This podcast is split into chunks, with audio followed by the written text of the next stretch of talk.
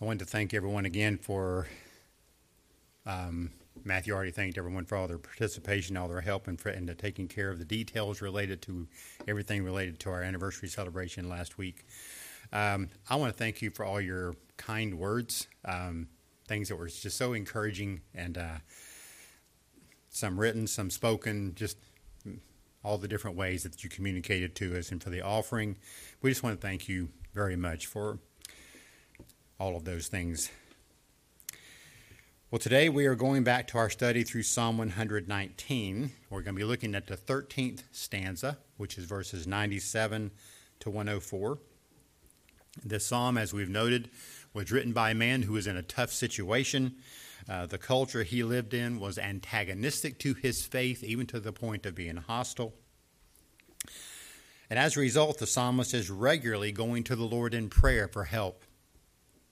He's regularly speaking of his love and commitment to the Word of God because he knows that's crucial to the survival of his faith.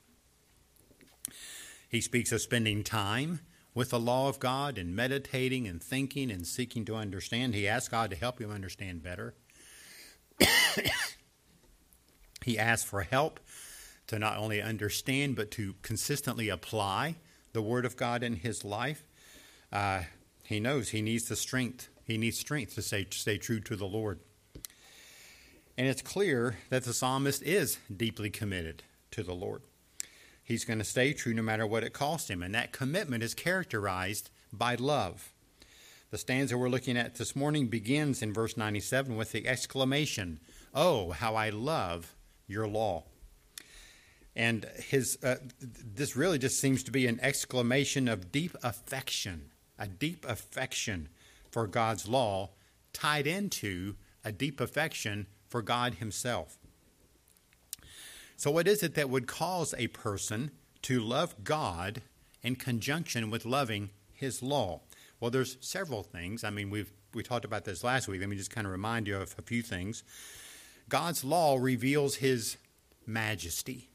It reveals His righteousness. It reveals His goodness all of which are attributes of God that are worthy of our praise, that are revealed to us through His law. God's law shows us uh, one thing it shows us is how we're supposed to love God. The first four commandments focus on that. We're supposed to be sure that there are we have no other gods before Him. We're to be sure that we don't have idols, especially the idea of using images is tied in there. We're supposed to honor His name with our words and with our actions.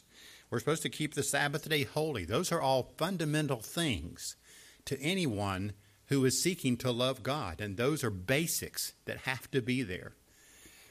God's law also shows us how we're supposed to love people. He shows us that we're supposed to honor our parents, which has a bigger thing of honoring the institution of the family. We should not murder, which means we do not allow bitterness and hatred to take control in our hearts. We should not commit adultery, which includes the uh, dealing with issues of lust. We should not steal, so there's a importance there of honoring one another's property. We should not bear false witness. That's the idea that we should not live by lies. We should not embrace falsehood as if it were true when we know it's not. And no matter how much pressure the culture might give to say, we want you to bear false witness about this. That's what we accept. That's what we expect. No. To love people means you don't do that.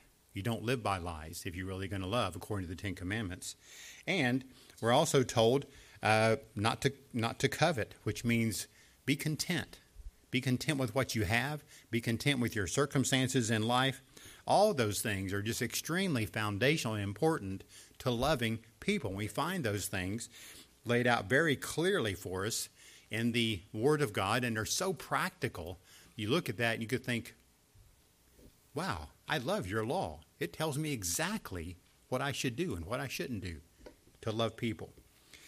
Now, we also know from what the scripture says and from our own personal experience that none of us can obey God's law perfectly the way He requires. Every one of us falls short on a regular basis. So, God's law shows us that we are sinners. It exposes our sin. And therefore, it directs us to the fact that we need a Savior. So it directs us to Jesus Christ. And it's because Jesus Christ suffered the wrath of God on the cross that we deserve because of our sin, that our sin will be forgiven when we have faith in Him.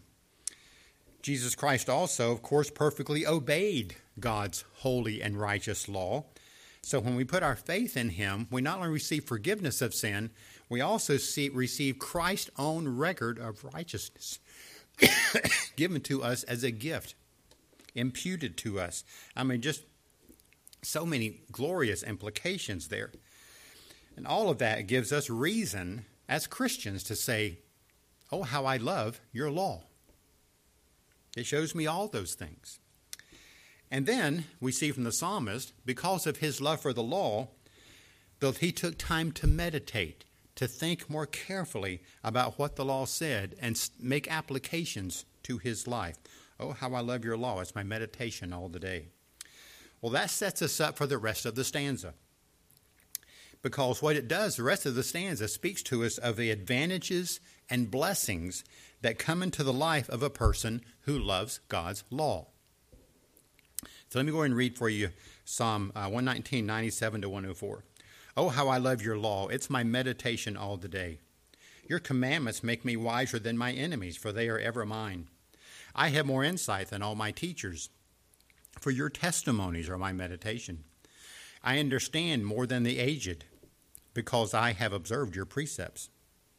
I have restrained my feet from every evil way, that I may keep your word. I have not turned aside from your ordinances, for you yourself have taught me. How sweet are your words to my taste, yes, sweeter than honey to my mouth. From your precepts I get understanding, therefore I hate every false way. In verses 98 to 100, we see three advantages that came to the psalmist because of his love for God's law. So we'll talk about those first. And then, second, in verses 101 to 104, we see how his love for God's law resulted in spiritual growth in his life. So, our first main point is this a love for God's law gives one great advantages in life. I mean, a law that is so majestic and righteous and good will absolutely give advantages when it's understood and applied appropriately. And as we said, for Christians, our understanding and applications of His law should be all in the context of our faith in Jesus Christ as our Savior and Lord. Well, as the psalmist meditated on the love of God, the law of God, in the context of his love for God, he found three great advantages. The first one is this he recognized that those who love God's law will be blessed with a wisdom that is superior to those who act as his enemies. We have seen in this psalm that the psalmist has spoken of his enemies multiple times in multiple different ways. In verse 23, he spoke of princes that were speaking out against him. In verse 51, he spoke of how arrogant people had ridiculed him. In verse 61, he spoke of how he was surrounded by wicked men who sought to do him harm. In verse 69, he spoke about the lies that arrogant men had spoken against him. In verse 84, he wrote about the fact that he was being persecuted for his faith. And in verse 95, he wrote about wicked men who were doing all they could to bring about his destruction. So he was very much aware of people who had set themselves against him because they had set themselves against his God. So clearly, these enemies would not share his love for God's law. They would not recognize the authority of God's word. They would be following some completely different kind of standard. But in spite of the serious adversity that the psalmist was facing, he remained fully committed to the Lord and to his word. In fact, he loved God's law. In verse 98, we see that the first advantage he speaks of because of that is this he says, Your commandments make me wiser than my enemies, for they are ever mine. So his enemies surely felt like they had the upper hand here. And as we've seen earlier in verses, some of those were enemies who were in authority over him. They had some role in determining what was lawful in their context. They probably had some role in punishing, enforcing those laws, especially if they, and, and if the person did not obey what they said. In fact, if, if they were enemies of God, then they would also be enemies of his law. So, in the face of ungodly laws, the child of God is going to act in accordance with God's laws, even if that puts them in conflict with the laws of the land. It's never wise to put God's laws off to the side as if they are optional. Because the psalmist loved God's law, he would certainly keep God's law. This will probably put him in the crosshairs of his enemies. But God has given the psalmist a bold wisdom, so he stands for what he knows is right. The civil magistrates are trying to put God's law out of the picture. They may even represent it as outdated or whatever terms they might use. But the psalmist says, no, the commandments of God are ever mine. They are never out of the picture. They are ever mine. I will not compromise, in other words, what is right and just to appease one who is my enemy. That's a great advantage for those who love God, those who love His law. The second advantage was this those who love God's law will be blessed with insight. Insight that's beyond what unbelieving teachers possess because they meditate on the Word.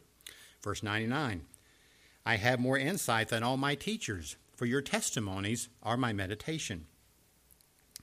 So the psalmist is in the position of having teachers instruct him. Uh, I think it would be right to assume that these teachers are also enemies of the one true God. That seems to be the context here. In some sense, he had to take classes from them. But he also wanted to be discerning. And so, as one who loved God's law, he used God's law to give him a clear standard of what was right and what was wrong what was true and what was false, to be able to discern and tell the difference. And so he understood that the most important truths he needed to be studying closely really were the truths of Scripture. And that he says it was the testimonies of God that he meditated on. The term for testimonies here is often used referring to things related to the, of God's covenant with his people, uh, reminding them, I am your God, you are my people and therefore the words to him, their laws, his laws, his promises, his demonstrations of how he's faithful to them are the kind of things that would be considered as far as his testimonies were concerned. So, to get the superior insight that he's speaking of would first require him to know what God's word said. But true, true insight requires more than that. He would have to make application of that insight to his life. One way you can talk about that is you use God's word and you preach it to yourself. For example, something like this I am your God, as if God was saying this I am your God. Are you living your life conscious of that reality that I'm your God? Are you believing as your God that I will never leave you or forsake you? Do you really believe that? Are you, at, are you living on that? Are you living your life in such a way that your first priority is what most pleases God in this situation? You can use things that you know are true and kind of preach them to yourself, asking yourself questions, make applications to yourself about those things. And it's as we meditate on the testimonies of God that we will gain more insight than even the ablest of teachers, especially those who have rejected the one true God. The third advantage that comes from having a love for God's law is this those who love God's law will be blessed with an understanding that is even greater than what comes with age because of regular obedience. Regular obedience to God's word. Verse 100 I understand more than the aged because I have observed your precepts. Now, those who were the older generation of the culture would generally be considered wise because of all they had learned and experienced over their lifetime. And there's definitely, you know, a lot of truth to that. If you have any age on you at all, you can probably look back to your younger self and you can see things and remember things that your younger self did or said, and you wish, I wish I'd never done those things. I wish I'd never said those things. If I could actually go back and change that, I would. That's part of the experience of age of learning, sometimes, oftentimes, the hard way, important lessons in life. Well, that's still true. Although, as I've quoted to you before, one of, my, one of my favorite philosophers was this kind of crazy relief pitcher for the Boston Red Sox, Bill Lee. He used to say, You're only young once, but you can be immature forever. And that's true. We may not learn from those things, but we give people the benefit of the doubt because age generally is, a, is an indicator of, of, of greater maturity. So, in this verse, he actually says that his great understanding has come because he has observed God's precepts. He may not have the age factor that the people he's thinking of have, but he has observed God's precepts. In other words, because he's given priority to regularly living in obedience to the Word of God, God has given him an understanding that a younger person oftentimes doesn't have. We know very well that sin makes you stupid. Those two things go together. Sin and stupidity go together. You cannot consciously continue to live in sinful ways and think you are going to be wise and have good discernment. You won't. Sin and immorality make it really almost impossible to reason correctly. You just can't think right there's some things that the Apostle Paul wrote, and this is back in um, Ephesians 4, that really speak of this problem in just some pretty graphic ways. Ephesians 4 17 to 19, he's uh, speaking to the Christians in Ephesus. He says, So this I say and affirm together with the Lord, that you walk no longer just as the Gentiles, or we could say just as the unbelievers walk, in the futility of their mind, being darkened in their understanding, excluded from the life of God because of the ignorance that is in them, because of the hardness of their heart. They have become callous, having given themselves over to sensuality for the practice of every kind of impurity with greediness. Does that sound like a description of someone who is wise? No, it's the complete opposite you will never find that person making a wise decision. They are not driven that way. That's what sin does to people. It makes us stupid. On the other hand, knowing God's word and regularly walking in obedience to his word gives a person real understanding in life. So these are three really impressive advantages that God grants to people who have a love for his law. Now I'm going to show you an example of how this looks in real life. We have noted before that some say that it's possible that maybe Daniel wrote this psalm. And actually, these verses fit like a glove with Daniel. I want to point some things out to you. And of course, the reason that people say that maybe Daniel wrote it is because the circumstances that the psalmist is speaking of regularly fit very well with Daniel's situation and his own responses. Daniel, of course, was taken captive by the Babylonians, forced to go into exile in Babylon. Therefore, he was living in a culture that was hostile to his faith. It was a culture that was based on pagan idolatry. Daniel was selected to serve in the court of the king of Babylon. I want to read a few passages from Daniel chapter 1 and chapter 2 chapter 1, verse 3 and 4, he says this The king ordered Ashpenaz, the chief of his officials, to bring in some of the sons of Israel, including some of the royal family and of the nobles, youths in whom was no defect, who were good looking, showing intelligence in every branch of wisdom, endowed with understanding and discerning knowledge, and who had ability for serving in the king's court. And he ordered him to teach them the literature and language of the Chaldeans.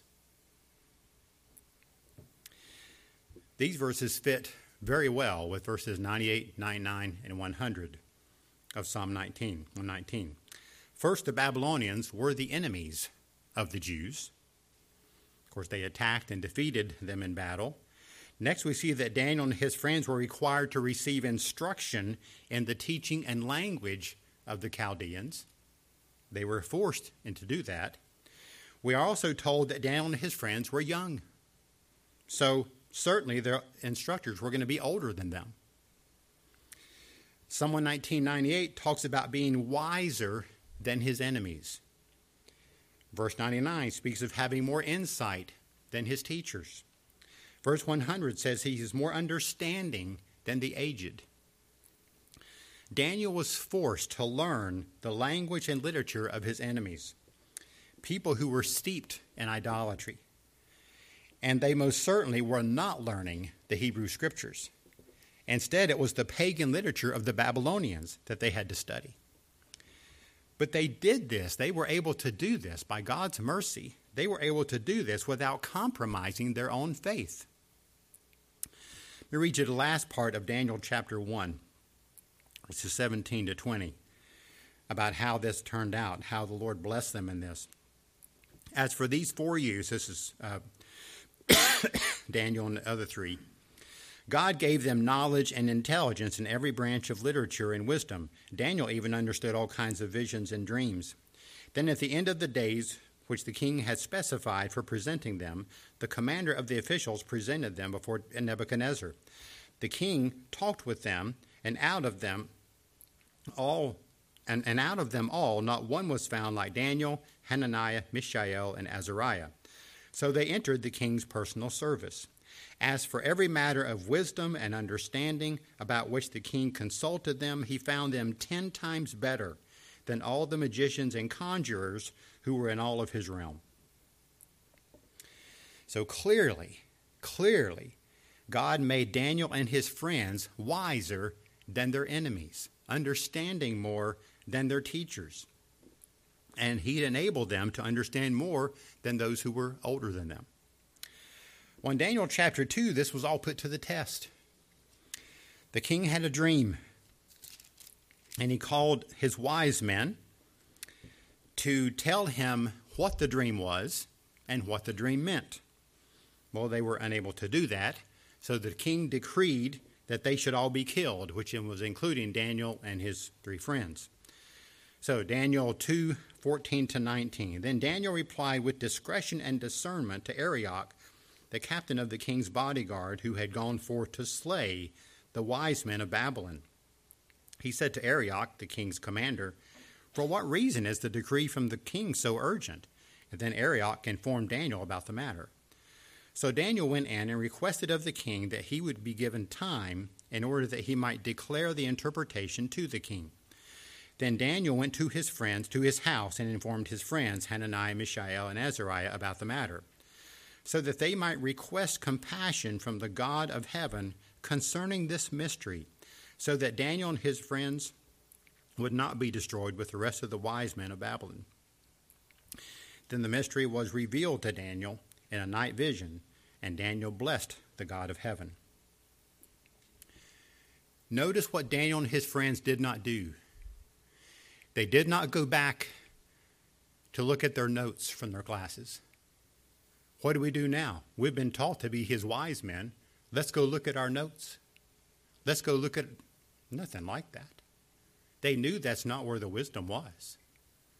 You get nothing like that. Instead, they go to the Lord. They understood that God was the God of truth. They go to Him in prayer. They knew their God was wise. They knew their God was a God of compassion. It's interesting, Psalm 119.99 talks that, that meditation on God's testimonies. I wonder if they might have considered the testimony of Scripture that would remind them of how God gave Joseph insight into the dream of the Pharaoh. I don't know. That would fit, but I don't know if they did that or not. But we most definitely see an example in these verses of how a love for God and His law gave them advantages in a culture that did not believe in the one true God and actually was even hostile to their faith, but they had advantages anyway. And so do we. If we have if we love if we love his law in this way. Well, not only did the Lord give great advantages to the psalmist, and as a result of a love for his law, we also see this additional truth. Number two, a love for God's law results in real and sustained spiritual growth verses 101 to 104 gives us four ways that the Lord enabled the psalmist to grow in his faith as a result of his love for God's law. First, we see this Those who love God's law will be restrained from God, restrained by God's grace from pursuing evil ways. Restrained from pursuing evil ways. Verse 101 says, I have restrained my feet from every evil way that I may keep your word. So this verse makes it clear that the wisdom that the psalmist had obtained was not just intellectual, it was practical. It affected the way he lived. It affected the decisions that he made. It affected how he dealt with temptation. It, and there would be lots of temptation in the culture that he was a part of. The temptation, or, or, or, the psalmist was in a position of being threatened by enemies. And I would think there would be some level of fear associated with that. If it was me, there would be. But the psalmist was actually more afraid of sin than he was of his enemies. Sin in the Bible is sometimes compared to leprosy like an infection that can get a hold and spread and ultimately destroy the whole body, as far as sin can ultimately destroy a person's faith.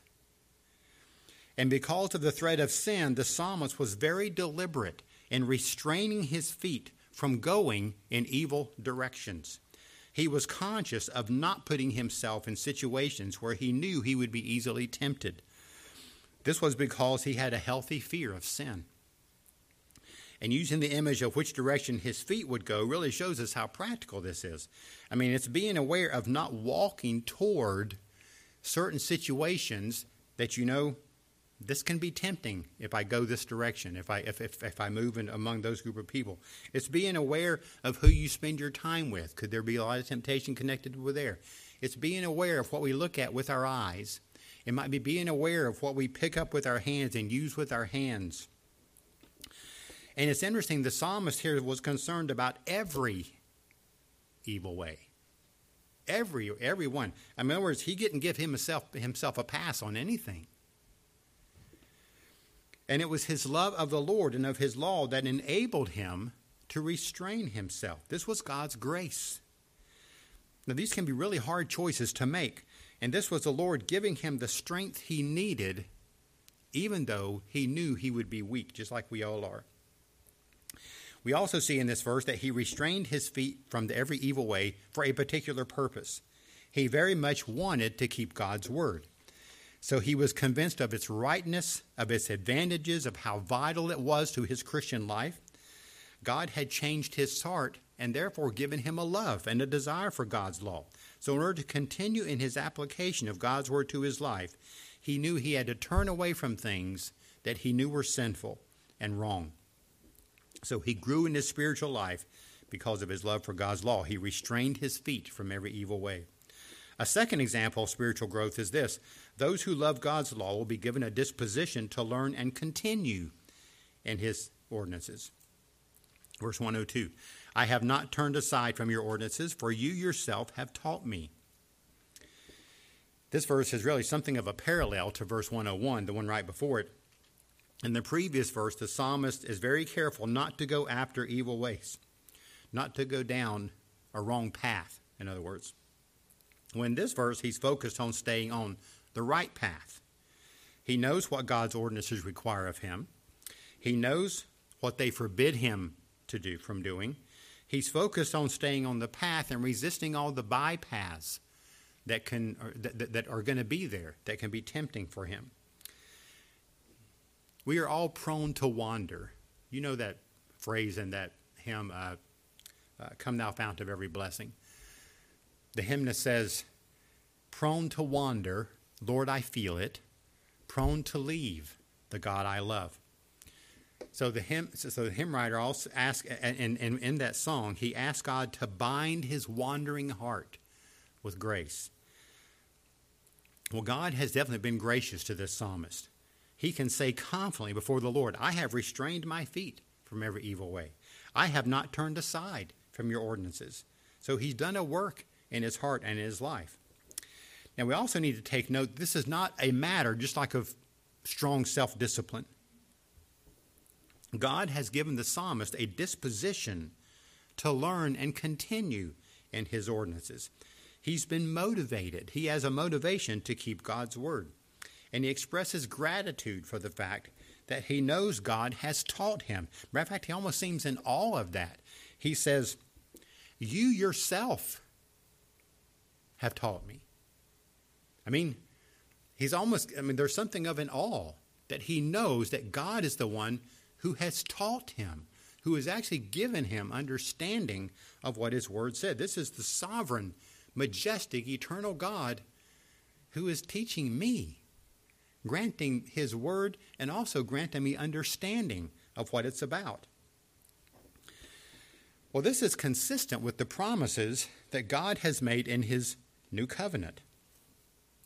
Let me read for you several verses here uh, from um, Jeremiah chapter 30, first in Jeremiah 32 40, which says, I will make an everlasting covenant with them that I will not turn away from them to do them good I will put the fear of me in their hearts so that they will not turn away from me.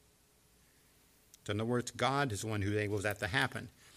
Back in Jeremiah 31, verse 33, this is the covenant that I will make with the house of Israel after those days. I will put my law within them, and on their heart I will write it. I will be their God, and they shall be my people. So if you're a Christian, God Himself has written his law on your heart. He's done that. If you're a Christian, he has done that. So he so in the psalmist's words, he himself has taught you. I mean, that's really kind of a marvel just to behold that. So if you have a desire to read God's word, God put it there. If you have a desire to understand God's word and try to apply it to your life, it's because God put that there. When you get insight into the truth of what the word says, God is teaching you. This is just such an important part of our growth in our in our in our Christian life. I mean, we should just be very constantly grateful for God doing this. Now, I should also say here this doesn't mean that every thought that comes into our head about the scriptures is infallibly correct. We know that's not true. Our mind is not perfectly renewed at this point. We can misunderstand things. That's one of the main reasons we need fellow believers, one of the reasons we need the church, one of the reasons we need to be clear on how God has worked in the church, even over the centuries. But what a great blessing it is to be given a disposition to learn and to continue in what God's Word is teaching us. The third thing communicated here about spiritual growth is this Those who love God's law will be given a taste for the pleasing sweetness of His Word. Verse 103 is kind of an amazing verse. How sweet are your words to my taste! Yes, sweeter than honey to my mouth. I mean, in some ways, here it's like, it's like the psalmist's great love for God's law has also given him pleasure. And in some ways, this verse is something of a summary of what he has said before. Remember, he started this whole stanza with another exclamation, exclaiming, Oh, how I love your law. And then he lays out those three advantages that have come into his life in conjunction with his love for God's law. And then he lays out ways that love for God's law has enabled him to have a consistent growth, consistent walk with the Lord. And then after saying after that, we get another exclamation How sweet are your words to my taste! That's another exclamation. So the word of God has not only, not only proved to be profitable to him, it has, but it's also given him pleasure. He compares the sweetness of the word of God to honey. When I think of honey, I think what we could one thing we can compare that to is dessert. I mean, it's something sweet, often to top off a meal, maybe even between meals. my favorite part, my favorite kind of food to eat is actually dessert, which isn't healthy, but it's the reality. um, when I think of the Word of God, I generally think more of the main course. I mean, the, the food that really gives you what you need to be healthy, um, you know, the main course, you know, a, a healthy diet, all those kind of things. But God and God's word is that. But it's also dessert. It's that too. And in fact, he says his word is sweeter than honey. So, whatever your favorite dessert is, the scripture is sweeter than that. And the good thing about this is you don't have to worry about getting too much. You can't, you know, a second helping of Romans isn't going to hurt you. Another helping of Isaiah is not really going to put you in a bad place. It's just not. But his word is sweeter. How good of God to not only give us what we need as far as knowledge and real substance, but also what is truly pleasing and satisfying in life. And it seems like probably the more we grow in our Christian life, the more we're aware, I think, of that sweetness of God's Word. There's a growing appreciation, I think, of the sweetness of God's Word. The last thing the psalmist shares that's related to his spiritual growth is this those who love God's law will be able to discern and have a holy hatred for every false way. A holy hatred for every false way. 104. From your precepts I get understanding, therefore I hate every false way. So, for a true and accurate understanding of things, we need to look to God's precepts. Let me just list some of what some of his precepts, his foundational truths are. Precepts of God's word tell us who God is, that he's eternal, sovereign, the triune God, created all things by the word of his power. His precepts tell us that man is made in the image of God, but that sin came into the world through the sin of Adam and Eve, and as a result, we are all born spiritually dead in our trespasses and our sins. His precepts tell us that God the Father, in His great mercy, sent God the Son to accomplish salvation for sinners. And it was by, of course, by the life, death, and resurrection of God the Son that we can be saved. His precepts tell us that we are saved by grace through faith in Christ and that the Lord has also prepared good works for us beforehand, that we are to walk in them. His precepts talk about the central role of the church in our life and in his work in the world. His precepts guarantee that all of his children are going to spend eternity with him in the new heavens and new earth, and we could add many more. But these precepts are laid out for us in the scripture, and it's by these precepts that we get understanding of what is true they mold our worldview. They also, therefore, give us the ability to discern false ways, things that don't fit with that worldview, with those precepts.